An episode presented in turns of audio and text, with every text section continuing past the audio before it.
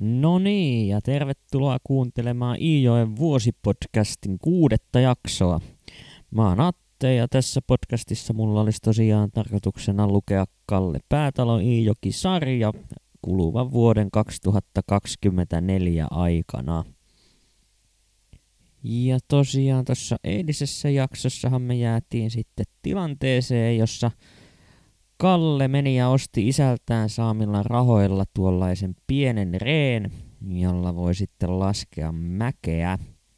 Ja sen verran paljon tämä Kallen tekemä ostos häntä itseensä innostaa, että eihän hän sitten sinne kotirantaan malta jäädä sen rekensä kanssa ihmettelemään, vaan päättää sitten lähteä Hilturantaan jäitä pitkin esitelläkseen tämän tuoreen ostoksensa Hiltu Väinölle. Ja tämä Hilturantahan oli siis paikka, jossa sitten päätalot asuivat sen aikaa, kun tuota Kallioniemen taloa kasattiin.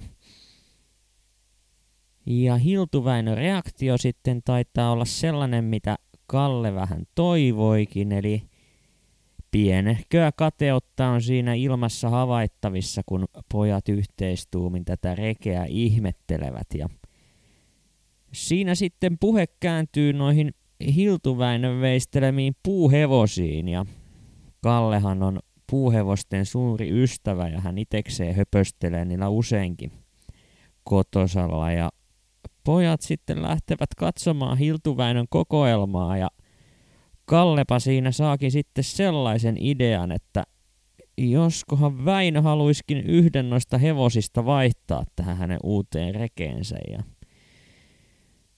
Siinä vähän sitten tingataan ja käydään kauppaa muina liikemiehinä ja niinhän siinä sitten käy, että Kallen upouusi reki jää sinne Hilturantaa ja Kalle lähtee sitten hiihtäen takaisin kotiin. Ja mukana tulee sitten myös Hiltuväinen veistelemä puuhevonen.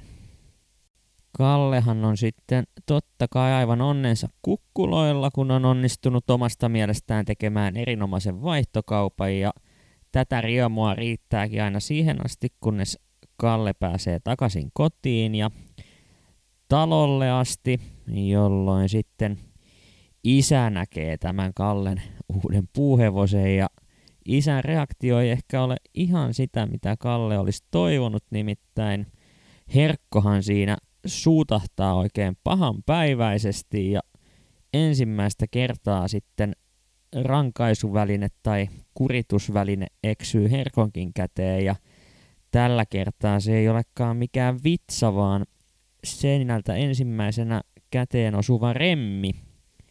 Siinä sitten paikoille hetkeksi hämettynyt Kalle osaa laskea 1 plus 1 ja siinä vaiheessa kun isällä on remmi kädessä, niin Kalle juoksee talosta pihalle – ja kiertää sitten talon ja tikapuita pitkin kiipeää talon ullakolle, jolle pääsee vain ja ainoastaan ulkokautta noita tikapuita pitkin. Isä seuraa perässä ja siinä vaiheessa Kalle ymmärtää, että nyt teinkin vikatempun, kun en täältä enää pois pääse.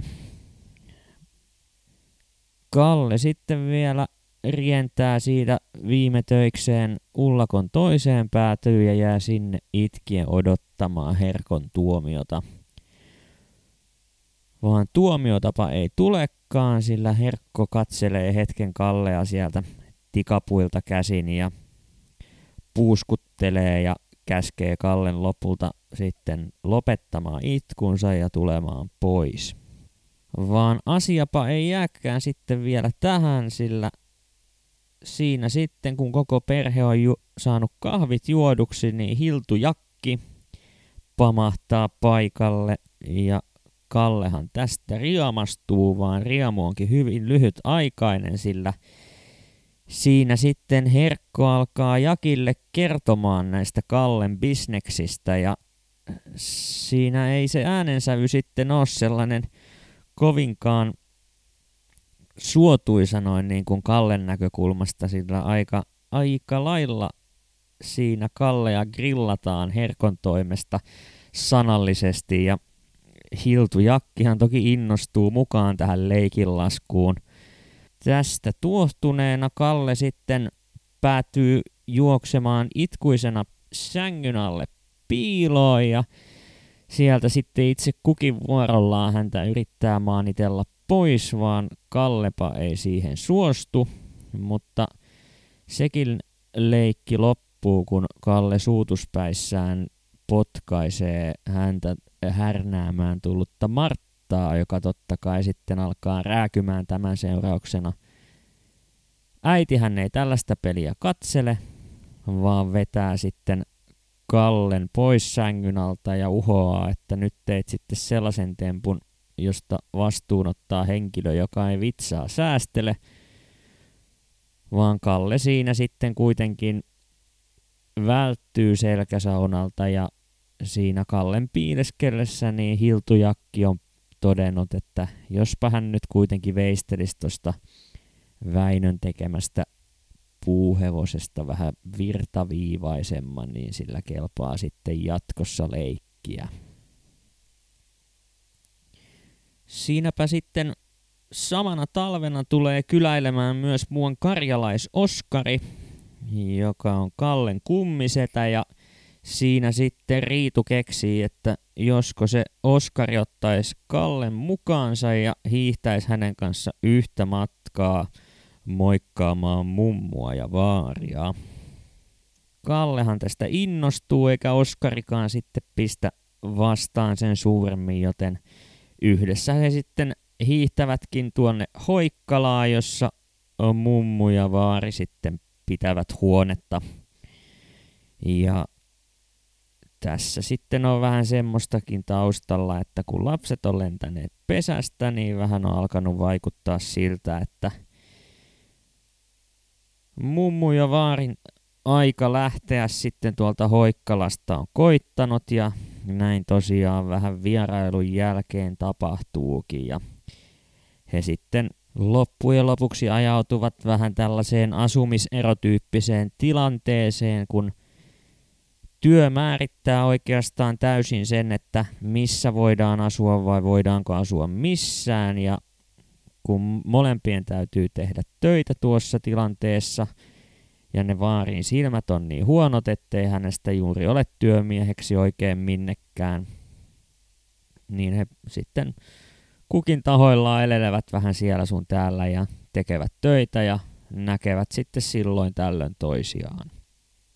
Tämä Hoikkalan reissu kuitenkin sitten osoittautuu aika merkitykselliseksikin Kallelle, sillä siellä hän pääsee sitten nauttimaan kaimansa Hoikkalan Kallen seurasta, joka puolestaan osaa lukea. Ja kun nyt mietitään päätalon tota, niin, niin, kirjallista uraa, niin voisi kuvitella, että siinä lukemisella ja lukutaidolla on jonkinnäköinen merkitys ollut, että kirjailijan alalle on sitten aikoinaan ruvennut. Ja tässäpä sitten käy niin, että Kalle marssii sinne Hoikkalan talolle ja lähestulkoon pakottaa sitten tämän Kallen lukemaan itselleen. Ja tämä kirja, johon Kalle et Kalle päätyvät tutustumaan, on tällainen Santeri Ivalon kirjoittama historiallinen romaani nimeltään Juho Vesainen. Ja mä tuossa vähän perehdyin tämän teoksen taustoihin ja siinä sitten samalla huomasin, että tämähän on digitoituna saatavilla kansalliskirjaston verkkosivuilta sieltä digiarkistosta ja tässä kun teoksen alkua silmäilin, niin jouduin toteamaan, että ehkä jonkinnäköistä pientä vaikutetta on Kalle omaankin tyyliinsä saanut tästä teoksesta. Kuunnellaanpa siis tähän väliin, että miten sitten alkaa tämä Santeri Ivalon romaani Juho Vesainen. Ja tuleva katkelma on siis romaanin ensimmäisen luvun alusta, sivuilta 5 ja 6. Keveästi juoksi hepo pitkin ulapan selkää, kavio naksahteli tiheästi iljanteeseen ja tuon tuostaankin vongahti jää jalaksen alla. Sinne tänne oli tuuli kinostanut ohkasiksi vyöhykkeiksi talven ensimmäistä lunta, ja siinä lipui reki äänetönnä edelleen kuin venhe tyynellä vedellä. Vaan kun taas rosopaikalle tultiin, piirähti reen rautapohja terävämmin jäätikköön, joka kirmasten kajahti vastaan. Kylmästi puhalsi viima aukealta Pohjanlahdelta. Se oli peittänyt raudikon paksuun kuuraan, harja ja häntä liehuivat valkeassa huurteessa ja kuuma henki, joka sieraimista virtasi, jäi yhtenä höyrynä jäljelle. Mies, joka reen perässä ohjaksia piteli, oli puettu tuuheakauluksiseen revonnahka turkkiin, ja naisesta, joka hänen rinnallaan istui, ei näkynyt taljojen ja villahuivien välistä muuta kuin pari lempeätä, sinistä silmää, pieni nykeränenä ja kipenä punertavia poskia. Ajaja piteli suitsia huolettomasti oikeassa kädessä. Hevosta ei tarvinnut kiirehtiä. Vasemman hän oli kiertänyt vierustoverinsa vyötäreillä ja istui hiukan nojautuneena hänen puoleensa. Hänellä oli rohkea, avonainen katse tuolla nuorella miehellä, ja hänen nuorekkaista, joskin hiukan ankarapiirteisistä kasvoistaan kuostui pelkkää iloa ja onnea, kun hän siinä matkan kuluksi rupatteli kaikenlaista leikkiä ja totta hiljaisemman rekikumppalinsa kanssa. Olethan sinä kumma, kun et enemmän hätäile, vaikka tiedä minkälaiseen hökkeliin sinua nyt viedään, puhui nuori mies ja katseli toveriaan veitikkamaisesti, mutta samalla hellästi. Aikapa nyt enää hätäillä. Ja tiedähän minä, että Vesalassa on uudet komeat piirtit ja itse isäntä on rinnallani. Vaan entäpä jos ovat valehdelleet sulle niistä piirteistä? Ei olekaan kuin vanha sauna roju. Mitenkä siellä suuren torvisen tyttö tulee toimeen? Nainen kohotti päätään hiukkasen vällyjen välistä, katsoi melkein ihmeissään tuota leikinpuhujaa ja naurahti sitten. Kohtapa se nähdään. Nähdään. Vaan mihin ne toiset jäävät? Kaskun heitä enää tuskin näkyy. Se on raudikko. Asteleppa niin odotellaan. Se oli Juho Vesainen, joka siinä vei kotiinsa Iin Kiimingin kylään nuorikkoansa, jonka hän oli käynyt naimassa Kemistä, Torvisen vanhasta, vauraasta suvusta. Ja näin alkaa sitten Santeri Ivalon historiallinen romaani Juho Vesainen ja aivan kuten huonemiehen pojan sivuilla, niin jäätietä pitkin sielläkin ratsasteltiin. Uskallan kyllä väittää ja uskon myös, että ihan hirveän pahasti osu harhaan näin väittäessäni, että kyllä tuosta ehkä jotain pieniä vivahteita tuosta Ivalon tyylistä on sinne päätalonkin tapaan kirjoittaa sitten jäänyt. Mutta mennään nyt sitten kuitenkin eteenpäin näissä huonemiehen pojan tapahtumissa ja todettakoon sen verran, että päätalo tässä vaiheessa jo vihjasee, että Kallesta tulee sitten erittäinkin merkittävä henkilö hänen elämässään joskus myöhemmin ystävyyden muodossa. Mutta tältä erää poikain luvut kuitenkin loppuvat tähän ja samalla loppuu myös romaanin neljäs luku ja siirrytään viidennen luvun kimppuun ja siellä sitten meitä lukijoita valistetaankin tukin laskusta ja tavoista toimia tukin laskussa Iijoella. Ja tässä yhteydessä käykin sitten ilmi, että näitä tukkeja, kun ei ihan yötä päivää voida siellä Iijoessa puskea eteenpäin, niin noilla tukin laskijoilla on sitten ollut tapana leputtaa niitä tukkisatseja siinä Kallioniemen rannassa. Ja totta kai kun jotain tällaista ihmeellistä sinne rantaa ilmestyy, niin Kallehan näkee siinä oivan tilaisuuden taas päästä vähän ominpäiten sitten puuhastelemaan niiden pöllien kanssa. Ja Riituhan ei toki tästä erityisen innostunut ole, vaan kieltää Kallelta ehdottomasti kaikenlaisen sekoilun niiden tukkien päällä.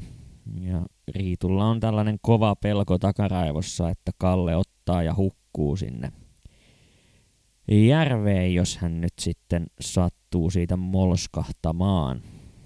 Kallehan ei toki näitä kieltoja ota kuuleviin korviinsa, vaan lähtee saman tien leikkimään, kun äidin silmä välttää. Ja aina niin kovin huonosta tasapainostaan tunnettu Kalle sitten onnistuu tekemään pienoisen virhearvion siellä tukkien päällä pomppiessaan ja tippuu sitten veteen ja äiti ei sitten olekaan tietoinen, että Kalle on opetellut sal- salaa uimaan, joten mitään hirveätä kriisiä tästä ei muuten synny, mutta litimärkkien vaatteiden kanssa tulee kuitenkin vähän ongelmia. Ja Kalle sitten keksii tällaisen aika, aika niin, niin tota, no miten sen sanois, innovatiivisen tavan kuivata nämä vaatteet, nimittäin ensin hän puristaa niistä suurimmat vedet pois ja lähtee sitten juoksemaan sinne talon viereen pellolle peltoa ympäri, koska hän uskoo, että ne vaatteet sitten siinä touhussa lämpiävät ja kuivuvat nopeammin. Ja tämähän sitten aiheuttaa tietysti suurta ihmetystä Riitussa, joka ei tuota Kalle veteen putoamista sattunut näkemään, mutta Kalle se sieltä vaan juoksujensa lomasta huutelee, että tässä sitä harjoitellaan kovaksi juoksumieheksi ja ei se Kalle sitten kuitenkaan ihan eilisen teeren poika ole tuossa vaatteiden pesu- ja kuivatushommassa, koska hän onnistuu kuin onnistuukin välttämään sen varman selkäsaunan, joka Riitulta olisi sitten ollut tulossa, jos Kalle olisi vaan tuosta putoamisestaan onnistunut jäämään kiinni. Kallen äidin ja uimapuuhien välinen kolmiodraama ei kuitenkaan sitten pääty tähän, nimittäin ja tuossa aikaisemmin romaanissa tuo Lahti Vappu on sitten joutunut muuttamaan pois Lahtelasta sairastuttua ja Lahtela on sitten jäänyt tämän seurauksena tyhjilleen. Ja eräänä päivänä sitten käy niin, että Frans Kyllösen perhe muuttava, muuttaa sitten tuohon Lahtelan taloon huonemiehiksi ja tämä Kyllösen Frans on sitten sellainen kaveri, jonka Herkko olisi aikanaan halunnut tuota uuniakin muuraamaan, mutta sai sitten Fransin sijaan vanhan kunnon satusedän. Ja kyllä sillähän on sitten totta kai lapsiakin ja Kallepa sieltä saa sitten totta kai ensimmäistä kertaa elämässään sellaista leikkiseuraa, jonka perässä ei tarvi hiihdellä jäitä pitkin tai kierrellä maita ja mantuja. Ja siinähän käy totta kai sitten niin, että Kalle näiden uusien ystäviensä Väinön ja Aappon kanssa päätyy harrastamaan kaiken näköisiä vesileikkejä, joista yksi leikki on sitten tällainen kuin kiven kääntäminen, jossa ajatuksena on sitten käännellä tällaisia pienehköjä kiviä, joiden alla pikkukalat pitävät majaansa. Ja totta kai pyrkimyksenä on napata omin pikkukätösin nämä mokomat sintit sitten sieltä järven pohjasta, vaan toki pojat siinä sitten uintihommiinkin heltyvät, kun vesi tuntuisi olevan lämmintä ja aurinkokin paistaa. Riitu sitten tästä Kallen kapinoinnista johtuen vaihtaakin vitsan remmiin ja toistuvasti käy noutamassa Kallen uimapaikalta, jahtaa hänet pois vedestä ja sitten jos sattuu saamaan kiinni, niin rankasee omasta mielestään asianmukaisella tavalla. Tässä vaiheessa on kuitenkin sitten tullut aika sulkea romaani taas tältä päivältä ja me jatketaan sitten huomenna huonemiehen pojan seurassa, joten kiitos kun jaksoit kuunnella tänne asti. Palataan huomenissa. Moikka!